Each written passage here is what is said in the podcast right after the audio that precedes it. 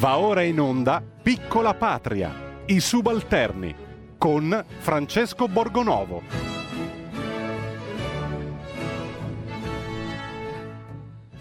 Buongiorno, bentornati a Piccola Patria, i subalterni. Siamo in attesa del mandato esplorativo che verrà dato probabilmente a Roberto Fico, quindi andiamo di bene in meglio, direi, no? Un bel mandato esplorativo. Non sarete eh, non sarete contenti anche voi no? che venisse Fico a esplorare no? come Indiana Jones, Indiana Fico, a esplorare anche a casa vostra e vedere se può trovare qualcuno, raccattare in giro qualcuno disposto a sostenere eh, la maggioranza giallorossa. Eh, comunque fanno di tutto per evitare di tornare a votare perché il grande eh, spauracchio è questo, lo sappiamo, non sia mai che si vada a votare, c'è anche qualcuno che dice ma non conviene a questo punto, ci sono altri problemi da risolvere, eh, vabbè, eh, può anche darsi che ci siano, anzi sicuramente ci sono tanti problemi da risolvere, dopodiché evitare di tornare al voto, risolverli con questo Parlamento e con questi personaggi, a me sembra, eh, come dire, un'idea piuttosto discutibile,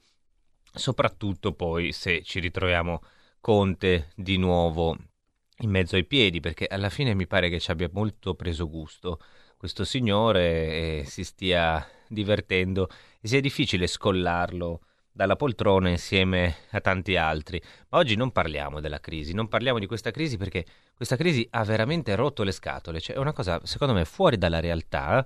Io non sento parlare che, che ne dicano di un contenuto uno dall'inizio di questa crisi, se non di numeri, numeretti, accordicchi, gente che va poi viene ripresa eh, la sera prima che cambi, che volti Gabbana e quindi oggi abbiamo deciso di non parlarne. Avremo invece un ospite che parla, che vola un po' più alto, anzi decisamente più alto, però è estremamente eh, comprensibile, abbordabile, ha scritto una serie di bei libri, l'ultimo è appena uscito, ma prima così dedichiamo una bella canzone a Roma, no? A questo a questo mondo che ci regala sempre tante emozioni, non Roma come città, ma questa Roma qui, quella Roma del potere, inteso come i palazzi del potere, poi ci sentiamo questa voce tanto bella, purtroppo un po' sottovalutata, devo dire, Alberto Fortis.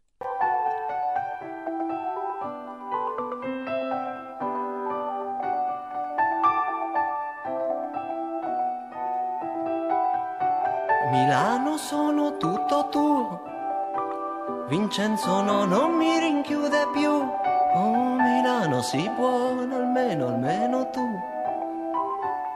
Lui mi picchiava tutto l'anno e mi faceva dire sì. Milano, tu non trattarmi mai così. Vincenzo, io ti ammazzerò. Sei troppo stupido per vivere Oh Vincenzo, io ti ammazzerò perché? Perché non sai decidere. Mi piacciono i tuoi quadri grigi, le luci gialle, i tuoi cortei. Io Milano sono contento che ci sei. Vincenzo dice che sei fredda, frenetica senza pietà ma è cretino e poi viva Roma che ne sa. Vincenzo io ti sparerò, sei troppo ladro per capire che il tuo lavoro amici non troverà mai perché non sai soffrire. Ti devo tanto come uomo, lavoro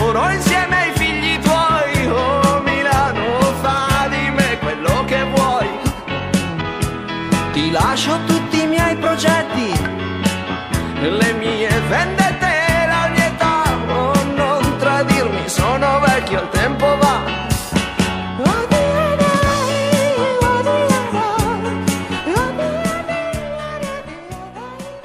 E mi sa che di Vincenzo a Roma in questo momento ce ne sono tanti all'opera, no? che stanno cercando di rimanere lì aggrappati al loro posticino, ma dicevamo basta parlare della crisi, soprattutto l'ultimo giorno lavorativo della settimana. Diamo il benvenuto a Giulio Meotti, firma del Foglio, autore di tanti libri interessanti, tanti pezzi eh, su cui insomma che a scrivere ci vuole un bel po' di coraggio, devo dire, perché vanno decisamente contro quello che si chiama il pensiero dominante. Io cerco di evitare le parole politicamente corretto perché sono insomma abusate, ma magari ne parliamo con, con Giulio che ha appena pubblicato da Lindau un bel libro che si chiama Ippocrate è morto ad Auschwitz, la vera storia dei medici nazisti.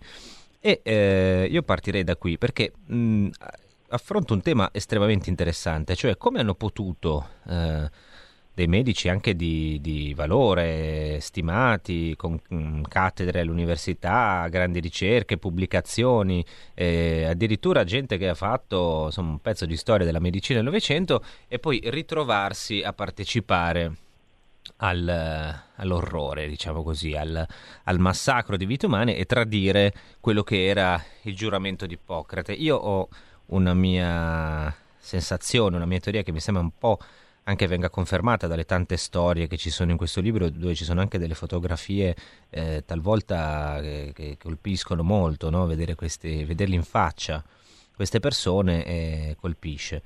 Ma eh, io temo che alla fine poi una certa venerazione, no? una, certa religione della scienza poi porti anche a, a queste mostruosità, Giulio. Sì, buongiorno, innanzitutto grazie Francesco dell'invito e saluto a tutti. E, è una storia agghiacciante e che non è stata veramente compresa secondo me perché nel, negli anni eh, si è avuto questa tendenza un po' cinematografica e macchiettistica di trasformare la storia di questi medici appunto nel mostro ideale, no? cioè in, nel grande sadico, nello sperimentatore folle, nel, dire, nella, dandogli una caratteristica che ce lo allontanava sempre di più, cioè lui era appunto il cosiddetto male assoluto. In realtà queste storie sono, secondo me, la personificazione del fatto che si può fare del male alla ricerca del bene e questa è la storia più tremenda. Eh, forse ricorderai che un anno fa avevo scritto questo articolo in cui era uscita una biografia di Mengele scritta dall'uomo che in America aveva dato più la caccia, Marwell, e venni fatto a pezzi per questa storia perché avevo raccontato che appunto Joseph Mengele, che è un ragazzo venuto dal Brasile, grande sì, film. Il simbolo del male, diciamo. Eh, insomma, è il, il mostro, l'angelo, l'angelo, della morte, insomma, la personificazione di questa storia terribile. In realtà aveva due lauree, eh, lavorava con il più grande dipartimento di ricerca genetica e scientifica del tempo, che era l'Istituto Kaiser Wilhelm di Berlino, che oggi si chiama ancora Istituto Max Planck, era in collaborazione con il più grande genetista del tempo, che era appunto von Verschuer, che dopo la guerra si ripulì rapidamente la coscienza e divenne il capo della genetica tedesca. Si pare che questo è un aspetto più complicato, non collaborasse diciamo, da Auschwitz spedendo materiale uh, con il premio Nobel della chimica che lavorò agli ormoni femminili, che era Butenandt. Insomma, siamo di fronte a una storia che è molto più complicata di quella che ci è stata raccontata eh, è una storia terribile. Come si è arrivati a questo? Secondo me si è arrivati a questo molto prima del nazionalsocialismo, che si dice eh, ebbe, i, i, medici e gli scienziati ebbero più bisogno di Hitler di quanto Hitler non ebbe bisogno di loro, perché aprì loro una prateria di ricerca, di possibilità di fare ricerca con disposizioni di corpi dalle esecuzioni, campi di concentramento, cioè non dovevano più fare ricerca sugli animali, potevano passare direttamente allo stadio degli esseri umani. Eh, negli anni della Repubblica di Weimar, che è appunto la Repubblica liberale, tollerante, democratica e più progressista dei primi del Novecento, uscì questo libro che era La liberalizzazione della distruzione delle vite indegne di essere vissute, non di due nazisti, non di due professori con la svastica che prestarono giuramento a Hitler, ma eh, da due eminenti, uno psichiatra e un giurista, che scrissero questo libro in cui aprì la strada all'eutanasia. L'eutanasia è la questione dirimente fondamentale di questa storia, nel senso che inizia tutto con la distruzione dei malati di mente e dei disabili. Ecco, ma questa idea, eh, così come poi il nazismo, no, sono, non sono figli, come si tende a pensare oggi, no, come si tende a presentarla oggi, della, eh, come dire, dell'irrazionalità, appunto i mostri che vengono dal nulla, i barbari, eh, il sì. pensiero magico, queste cose, sono al contrario figli del della razionalità, della, dell'ultramodernità, della tecnica senza controllo, no? Tant'è Sì, che mh, oggi ritroviamo queste cose, certe derive eugenetiche, l'idea no, di Sì. selezionare alla nascita, ad esempio di, di sterminare i bambini down, come fanno in Olanda, dove dichiarano eh, presto saremo un paese down free, che io trovo una Sì. cosa eh, raccapricciante, per- Sì. cioè, che si possa poi dire mh, e ce ne se- come dire, si possa vantarsene così pubblicamente. Sì. Ecco, io ti Ma chiedo... guarda, un- eh, guarda, uno psichiatra, la storia interessante, uno degli psichiatri che erano responsabili della valutazione dei bambini down o cosiddetti schizofrenici, che al tempo ancora non c'era la comprensione della malattia, delle malattie di mente come oggi, che era Karl Schneider. Lui selezionava le persone da mandare nelle camere a gas. Ricordiamo che le prime camere a gas non sorsero per gli ebrei, ma per i malati di mente all'interno del territorio tedesco e che poi il personale che fu usato nelle camere a gas per i malati di mente per i disabili fu poi spostato nei campi di sterminio. Quindi lì fecero pratica con le selezioni. Questo Carl Schneider chiedeva materiale per, eh, mentre faceva le, le selezioni per poter fare ricerca. Cioè lui diceva, ma, vabbè, ma se dobbiamo uccidere tutte queste persone almeno prendiamogli il cervello, cioè usiamolo per capire qual è il segreto della malattia in modo tale che selezioniamo meglio la razza.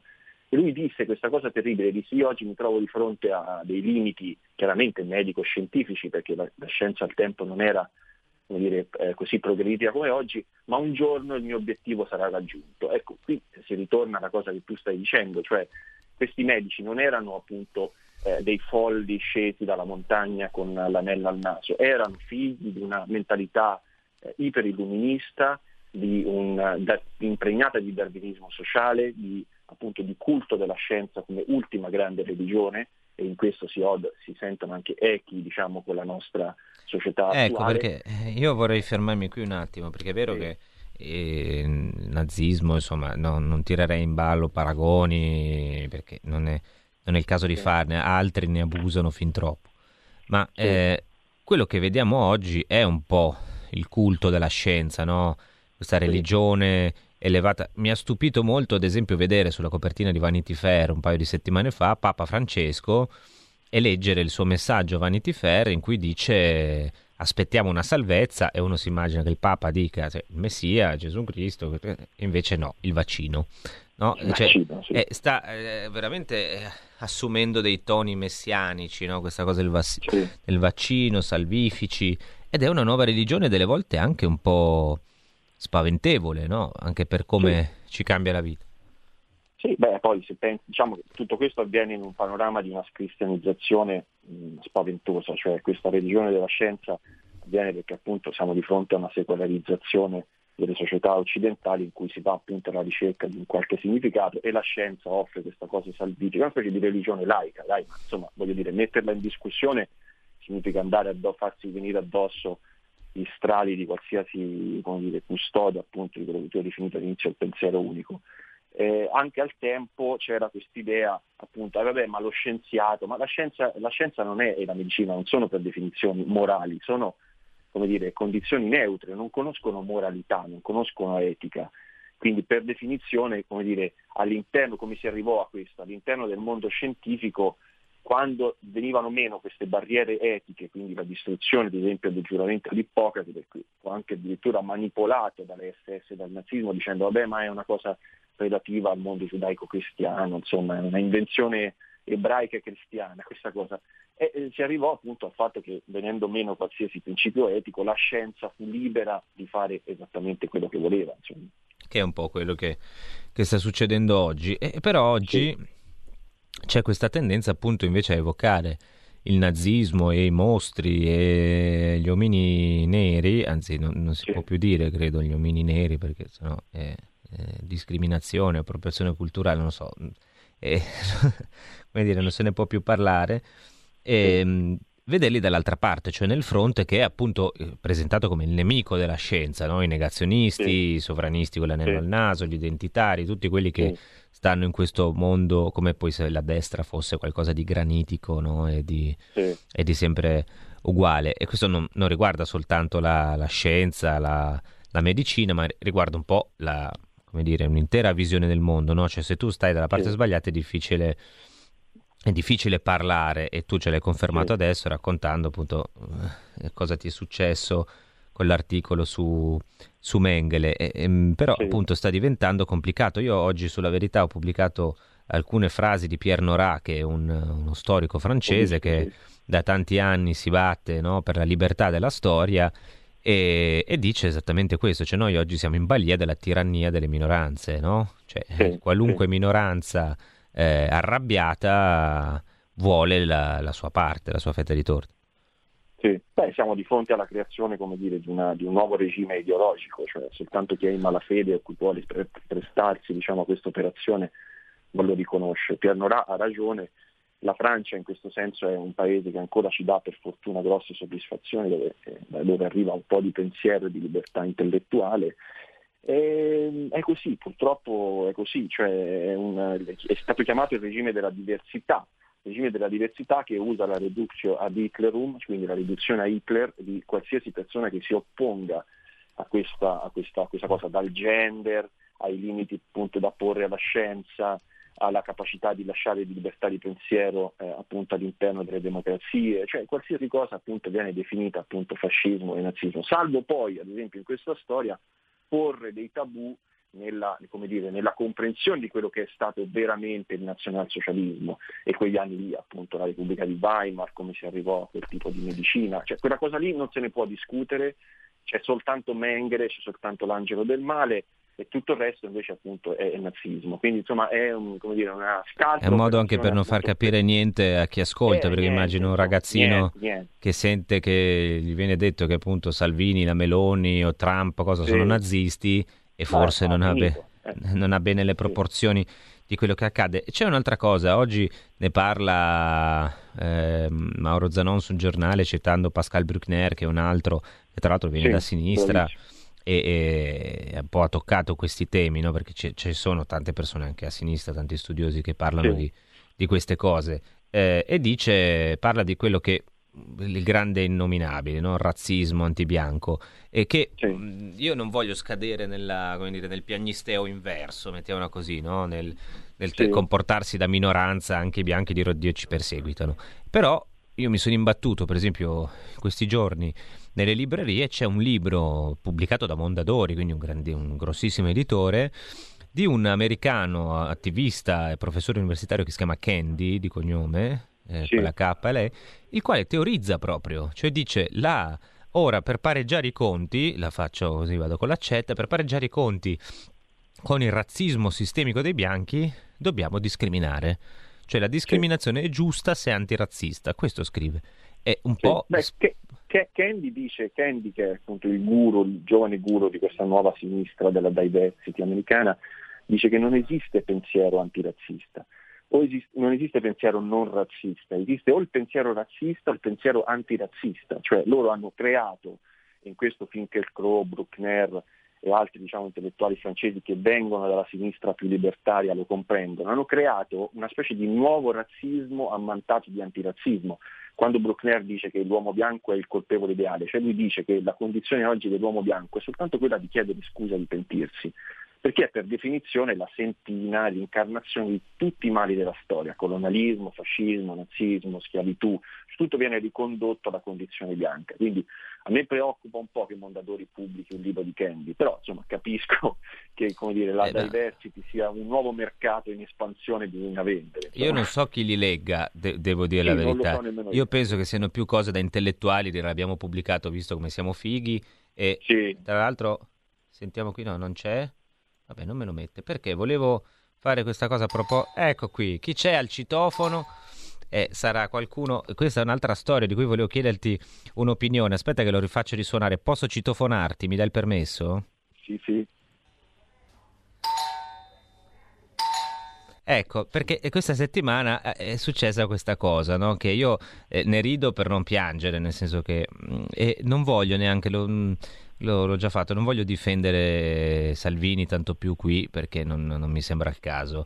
Io ho avuto anche molti dubbi su questo gesto del citofono, no? però lì c'è stata una cosa eh, che secondo me dimostra poi che cosa succede nella realtà quando prevale un po' questo pensiero no? della vittima eh, che è sempre quella della minoranza. Eh, sappiamo, Salvini un anno fa ha suonato a casa eh, di questa famiglia del quartiere Pilastro eh, di Bologna, ha chiesto ma qui c'è qualcuno che spaccia, eh, è successo il putiferio e la cosa che mi ha colpito di più è che era uscito questo ragazzino di 17 anni eh, sui giornali, in televisione, no? un po' dappertutto e disse ma Salvini mi ha rovinato la vita, sono vittima, adesso sono esposto, tra l'altro lo disse dopo essere andato nei maggiori talk show del paese, cosa curiosa, poi si è scoperto che effettivamente lì c'erano degli spacciatori. Cosa voglio dire? Non che Salvini ha ragione, ma perché questa psicosi no, antirazzista, la, la, vittima, le minoranze e quant'altro ci ha impedito di vedere un problema sociale che effettivamente c'era in quel quartiere, sì. cioè lo spaccio.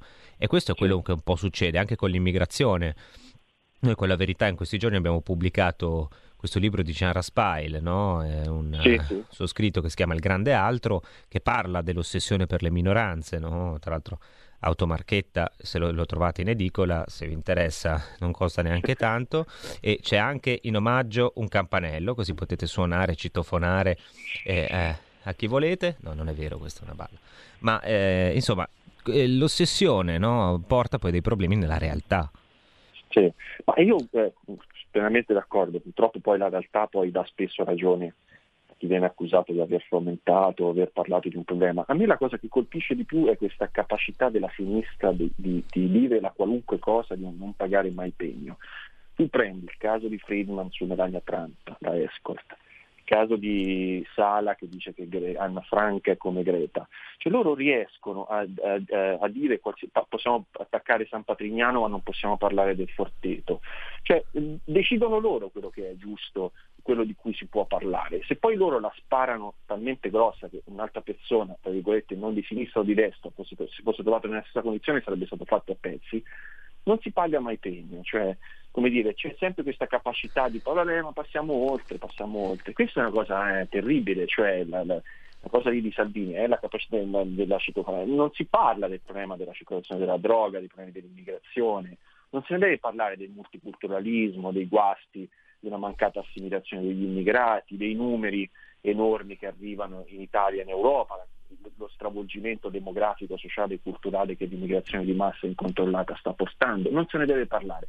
Poi per fortuna però, e qui ti annuncio, ci sono delle figure che sono eh, eh, coraggiose, una di queste è Ayan Hirshiali, che è questa attivista somala che è fuggita dall'Olanda, fece il film con Theo Van Gogh che si chiamava Sottomissione e che per questo Van Gogh fu ucciso e lei è dovuta fuggire con una fatua, che adesso sta per pubblicare un libro che si chiama Pray, Prede che racconta il, il, dire, l'impatto che l'immigrazione ha avuto sulla condizione femminile in Europa e il fatto che la sinistra ne ha dovuto fare un tabù. Uscirà tra qualche giorno negli Stati Uniti, spero che qualche casa editrice italiana se lo prenda lo voglia pubblicare, è scritto da una immigrata somala che fuggì in Arabia Saudita, poi in Kenya, poi in Olanda, poi in America, quindi una che eh, è al però... di là, che ha tutte le... Anche lì c'è un problema, no? Tu mi insegni perché eh, anche qua, cioè, agli anni iniziali diciamo che potenzialmente appartiene a tutte le minoranze, no? Perché è, esatto. è nera, è immigrata, è donna, è donna tu, ce le ha tutte. Viene dall'Africa. Però c'è un problema. Che non, è, che non è di sinistra, che non è, di sinistra, non è allineata, non è no? Eh, e, sì, e, quindi sì, cioè, sì. c'è sempre qualcuno, come dire, eh, meno minoranza degli altri, no? Sì, eh, sì, sì. Mi colpisce molto. Beh, è, come, è, come, guarda, è come in Inghilterra che attaccano, ci sono delle relatrici nelle università che sono di colore, donne e lesbiche, ma siccome sono critiche dal transgender e dell'ideologia gender non possono parlare, cioè gli manca all'interno di quella che si chiama la intersezionalità, cioè la somma di tutte le condizioni di minoranza, gli manca la tacca, cioè di essere anche a favore del transgender. Quindi essendo femministe come dire, di vecchio, di vecchio conio, tipiche, classiche, che non vogliono che le donne vengano come dire, assimilate alla condizione transgender, nella loro identità femminile cancellata, non possono parlare, nonostante siano donne di colore, lesbiche, quindi LGBT. Cioè è una follia, chiaramente, siamo di fronte a un progetto folle. Un progetto tra l'altro che non ha nulla a che fare con la realtà e la realtà viene poi sistematicamente negata, ma su tutto, cioè io eh, ho avuto questa esperienza surreale che vorrei condividere con te, con gli ascoltatori, ieri sera, eh, trovandomi a Piazza Pulita, no, in, in, una parte della puntata in cui si parlava di questo influencer, eh, quello che chiamano fratelli, no? Tutti i tatuaggi in faccia, queste cose. E io mi ricordo che mesi fa avevamo, appunto, lui era venuto in studio, gli avevamo parlato e c'erano tutti attorno a lui che lo guardavano, no? fini sociologi che dicevano, interpretavano, vedi il disagio, le periferie, non c'è nulla e quindi escono così. Poi, mm, insomma, gli hanno cercato di dare una lettura un po' pasoliniana. Poi dopo esce fuori che questo signore ha preso a mazzate la fidanzata, facendole piuttosto male, cosa che, insomma, eh, con tutto no, il MeToo, il femminicidio, tutta questa insistenza sui diritti, eh, io mi aspettavo scandalo totale. E invece erano di nuovo lì a, a giustificare, a cercare no, la, il il pelo nell'uovo, il motivo per cui no, l'assenza del campetto da calcio nel quartiere. C'era addirittura Federica Angeli che si era fatta accompagnare in giro, lei dice di no, ma è, è così. Si era fatta accompagnare in giro a vedere le periferie da questo soggetto che diceva in, uh, su Instagram di drogarsi, di, di, andare forte in macchina, fregarsi e non pagare le tasse. Cioè, questo era. So, c'è sempre un po' come dire, se tu appartieni a queste categorie no, dello zoo, ecco, io ho questa sì. sensazione che ci sia lo zoo, cioè eh, vanno mentre c'è un, un, sincero disprezzo per il popolo normale, no? per la norma, sì, per la gente sì, sì, comune, poi c'è la ricerca di questi personaggi dello zoo. Beh, ma che... dai, voglio dire, la sinistra avendo perso il pop, la classe operaia, il popolo, diciamo, essendo diventato, questa ormai è una lettura che dire, è condivisa da tanti sociologi anche di sinistra, cioè avendo perso il collegamento con la, diciamo, la realtà popolare si è, è diventato appunto, il partito delle minoranze, della diversity, quindi degli immigrati, del multiculturalismo, delle quote sessuali, del gender, cioè è diventata quella roba lì, cioè, non, non, ha legame, cioè, non, ha più legame, con quella che Orwell di sinistra chiamava il senso comune, cioè è diventato il partito appunto della rivoluzione ideologica. Questa è una cosa terribile perché comunque la sinistra invece ha sempre, sempre incarnato come dire, cioè, fin dal PC, insomma, dire, anche era cattolico persino, il, il, sentire comune delle classi popolari. Delle classi... L'hanno persa, l'hanno, l'hanno abbandonata, diciamo, cioè la globalizzazione se la tengono per sé, loro l'unica cosa di immigrazione che conoscono è il ristorante esotico o la tata e il resto dell'immigrazione con tutti i suoi guasti li fanno vivere appunto le classi popolari abbandonate nelle periferie. È un'analisi proprio ormai diventata standard, no? i somewhere ah, certo. nowhere, cioè quelli che vivono da qualche parte e quelli che vivono da nessuna parte. Loro non vivono da nessuna parte purtroppo.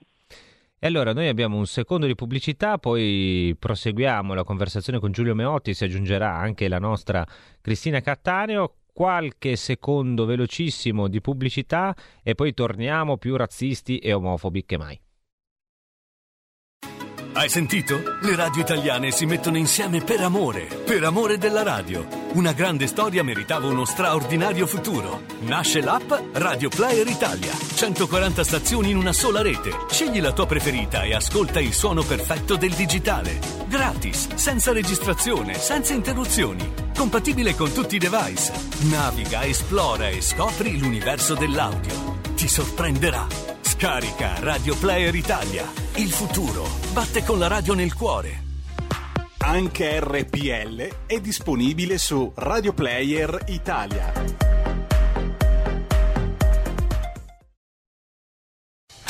Porta con te ovunque RPL la tua radio. Scarica l'applicazione per smartphone o tablet dal tuo store o dal sito radiorpl.it.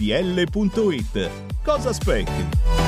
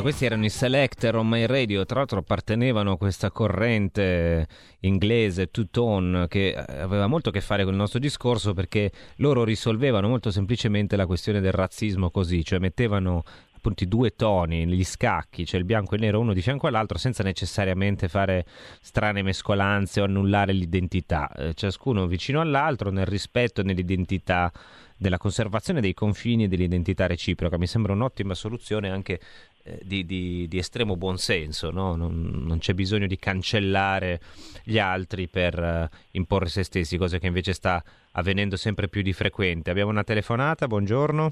Buongiorno, Ascolti, io vorrei dirvi una cosa, io sono la testimonianza lampante di chi è più razzista.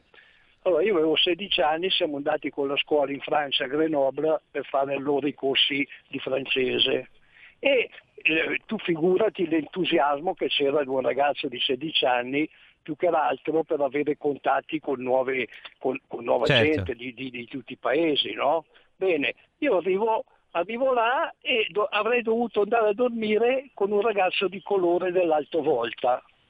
Questo sì? si è rifiutato di dormire con me, di dormire con un bianco.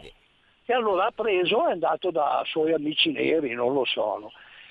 Solo che un giorno prima di partire, dopo un mese, si è presentato chiedendomi chiedendomi una cravatta, se gli regalavo una cravatta. Infatti io poi gli ho regalato una cravatta regimentale. E magari voleva... Magari voleva un po' conoscersi meglio prima di dormire insieme, sì, no? un po' di Un giorno prima di partire voleva conoscere, infatti, no? E, eh, io purtroppo ho, test- ho, avuto questa sensazione Chiaro. Questa, eh, hai capito? Ciao, Chiaro, grazie, grazie. Ti devo eh, fermare perché siamo in, in, scadenza. Allora, non voglio fare di, di, un singolo caso una teorizzazione o, dire, o fare la gara a chi è più razzista. Dico solo che eh, eh Giulio Meotti, che è rimasto ancora con noi, c'è, insomma, di queste cose non si può parlare. Eh, parliamo di numeri, ad esempio, quello che sta succedendo, ad esempio, in Sudafrica è, abbastanza inquietante, dove ci sono formazioni politiche che invitavano apertamente a sterminare i bianchi. I bianchi, e a prendergli la terra, sì. Esatto, cioè sono cose che, di cui no, no, non si può dire perché sennò appunto si passa, si passa per razzisti. Io ho la sensazione che anche a sinistra si parla di queste cose, no? Perché poi si parla tanto del politicamente corretto, si dice, ci sono gli articoli anche che lo prendono in giro, poi però c'è sempre una soglia, cioè oltre alla quale non si va, c'è sempre qualcuno che eh, non so, molto bella, per esempio qualche mese fa l'appello di J.K. Rowling, Salman Rushdie, di altri famosi scrittori a favore della libertà di espressione ma la sensazione è che valga so, poi sempre per, per loro. Per se stessi, sì, per sé, sì, sì, è vero, è vero, in parte è così, in parte è così, tant'è che quando poi i conservatori duri e no, puri poi hanno un problema di libertà di espressione, eh, raramente diciamo, queste figure, Rushdie o la Rowling, eccetera, si intervengono o quando ad esempio Trump viene cancellato con una specie di golpe digitale dai social, un atto senza precedenti di potere da parte della Silicon Valley, non è che intervengono per dire eh ragazzi però qui abbiamo un problema di pluralismo se anche il Presidente degli Stati Uniti gli tolgono... A me, me questa mi ha colpito tantissimo questa cosa, non so a te, ma eh, cioè, vedere che poi c'erano dei giornalisti italiani che esultavano per questa cosa, sì. c'erano contenti. Sì. Cioè, certo, giusto, se, poi Beh, magari... Loro, loro, sono contenti diciamo, della bolla digitale in cui sono i padroni appunto del mondo, cioè il loro piccolo mondo in cui decidono loro cosa si può o non si può dire. Eh, a me ad esempio hanno messo uno shadow ban su Twitter, non, come dire, se tu fai la ricerca Giulio Menotti su Twitter, io non, non, ti esce il mio risultato perché non so perché devo aver postato qualcosa di scandaloso e Twitter ha deciso che venivo oscurato senza che ci fosse una comunicazione, senza che ci fosse Beh, dire, certo. un, un, eh, così hanno creato, un, hanno creato, uno strumento perfetto, cioè, prima hanno, hanno detto a tutti venite qua dentro, qui è la libertà di espressione, la società aperta, il fantastico mondo della connessione dei social, poi hanno iniziato a fare gli editori, essendo tutti di sinistra, perché quello è un mondo in cui eh, si autoselezionano secondo anche la classe di merito ideologica, eh, hanno deciso di esercitare la censura. Eh, che, tu, che, diciamo che le figure della sinistra e i libertari non trovano tutto questo allarmante, che poi spesso ne sono vittime anche loro perché la Rowling eh certo, poi... sinistra, laburista, Amnesty International, femminista. Come diceva quello, prima vennero a prendere no, eh, eh, i comunisti, gli ebrei e gli altri, poi un bel ebrei. giorno tocca a te e dopo lì e, e non c'è più nessuno. Poi c'era più nessuno però a protestare dopo. Esatto, io do il benvenuto anche a, alla nostra Cristina Cattaneo come tutti i venerdì e approfitto subito, visto che siamo entrati nel tema social, Buongiorno. un po' dittatura digitale, di chiederti questo perché abbiamo visto negli ultimi giorni un po' di casi di eh, ragazzini che hanno fatto dei giochi strani, insomma si sono lasciati certo. prendere da queste cose e mi stupisce un po' il collegamento, no? cioè qui abbiamo queste piattaforme dove da una parte si censura tranquillamente senza colpo ferire il Presidente degli Stati Uniti, dall'altra mm. poi circola la, ogni schifezza e, e, anche a danno di, dei ragazzini che poi sono abbandonati lì poi probabilmente tutto il giorno dalle famiglie che non li stanno neanche a guardare, non guardano che cosa fanno. Tu che ne pensi? Certo, certo, cioè questi poteri che, eh, che sono al di, sopra, al di, sopra, delle nostre leggi, al di sopra eh, anche eh, delle regole che consentono proprio vivere in società. Io sono contraria al fatto che si rovesci sui genitori questo problema, perché i bambini ormai hanno in mano a nove anni degli strumenti, i genitori non, non, non hanno, non, non puoi considerare la famiglia di oggi come quella di 30 anni fa. Eh, e nello stesso tempo continuiamo a vedere, ma noi stessi, se volessimo parlare con qualcuno che gestisce Facebook, perché per esempio noi che abbiamo una rivista online non possiamo mai mettere un quadro del 500 perché se c'è un pezzetto di carne lo considerano pornografia e ci censurano il Tiziano, ci censurano il quadro del grande pittore del 500, è chiaro che da qui non si va avanti, ma non trovi nessuno non, questo non, non, chiedere una regolamentazione, non pretendere un ufficio, non pretendere con delle, perso- delle persone che ti rispondano, a me sembra gravissima ed è una sudditanza che abbiamo da anni. E... A cui ci prestiamo però molto volentieri, sembra, perché Cavolo. poi lo sappiamo tutti, cioè un po' come le sigarette, no? c'è scritto sopra, fanno, però la gente continua a fumare. E ormai abbiamo capito che i social hanno questi effetti collaterali, però continuiamo tutti a starci, siamo pure contenti. Abbiamo un'altra telefonata, eh, no, è caduta la telefonata e eh, vabbè, l'abbiamo purtroppo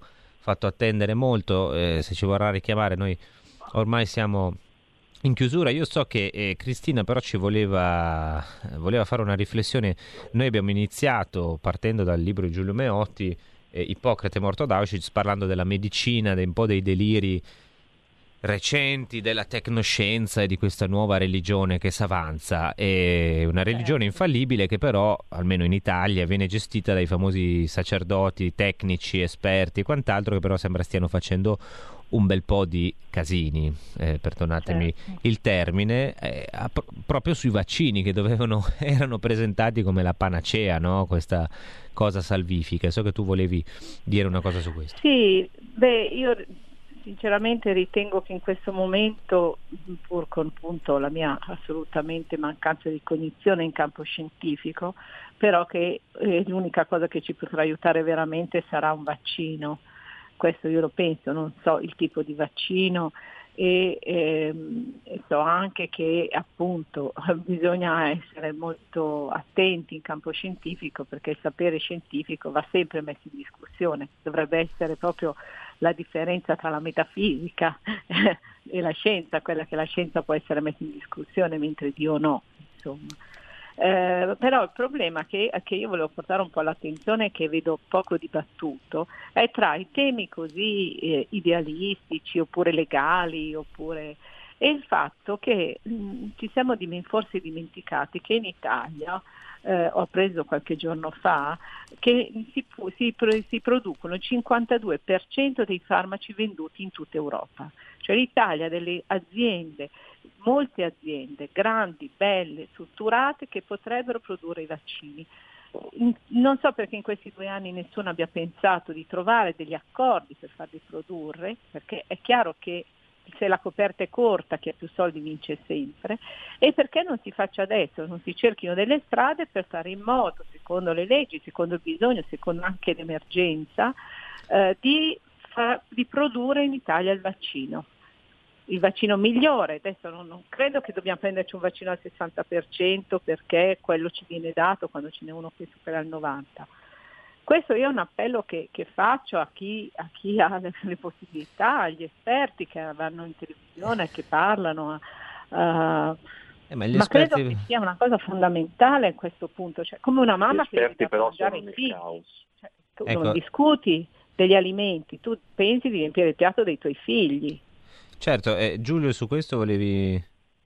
Ma no, mi sembra che vabbè, è una discussione ancora in, in itinere, non sappiamo come finirà, mi sembra che però gli esperti sulla questione dei vaccini sono, mo- cioè, sono, molto nel caos rispetto a quello che sta succedendo, le varianti, se, se effettivamente riusciremo a fermare questa cosa attraverso un vaccino, non lo so, mi sembra tutto molto, molto difficile. Sì, a me sembra eh, che siano un po' su, nel caos su tutto, a dire la verità, almeno in, sì. in, no, Italia, in Italia, in particolare, però giustamente la, l'appello della della nostra Cristina è, è, sacrosanto perché dice ma ci sono così come poteva valere lo stesso discorso per le mascherine o per altre cose che... per le mascherine è stata la stessa cosa. Esattamente. Sì. abbiamo un ultimo ascoltatore al telefono che poi siamo quasi in chiusura. Buongiorno le chiedo di essere rapido o rapida? Va bene va ah, bene ah, oddio rapida rapida 5 secondi? 5 sono già tre. Ah, no, dai, dieci. Ecco. Allora, io volevo invece fare un appello veramente di cuore per far vedere no, quanta gente, quanti italiani si sono presi il virus e sono immuni.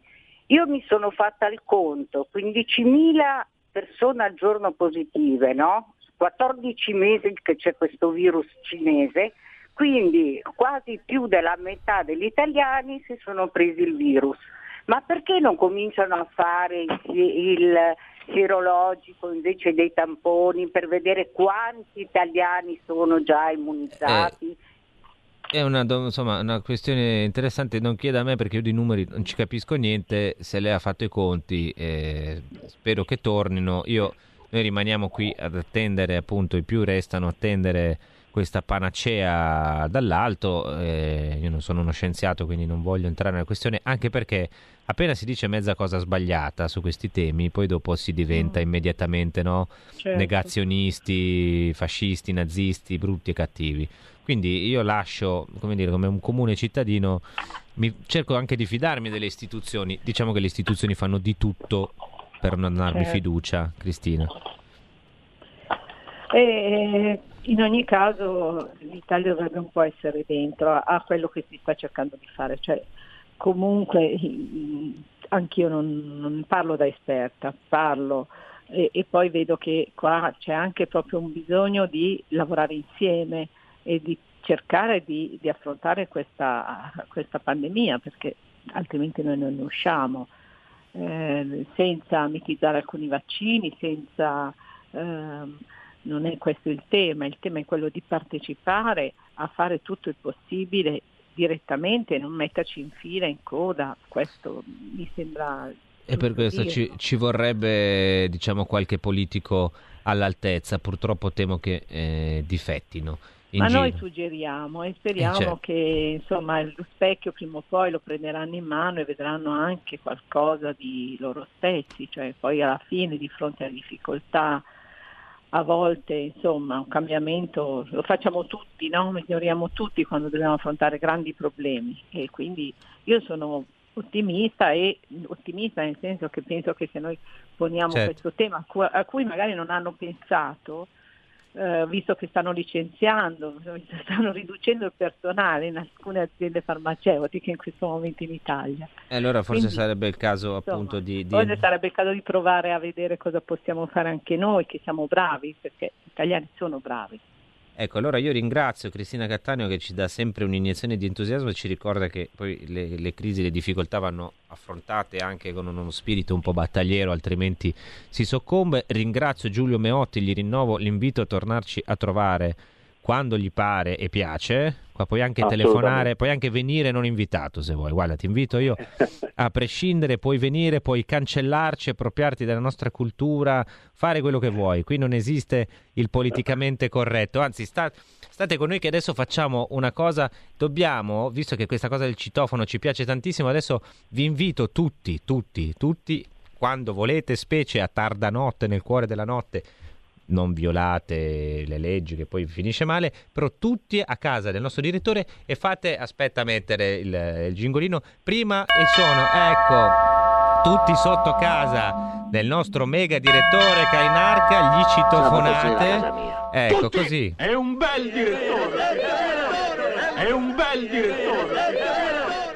E allora mi raccomando, voi citofonate Kainarca, passate il weekend a citofonare, se non potete uscire perché siete in zona rossa, chiamatelo al telefono di casa nel cuore della notte e lui sarà contentissimo perché è sempre disponibile. Io vi lascio nelle sue mani capaci, noi ci risentiamo eh, oggi con eh, Pellegrin per il solito collegamento e poi ci ritroviamo lunedì. Buon weekend.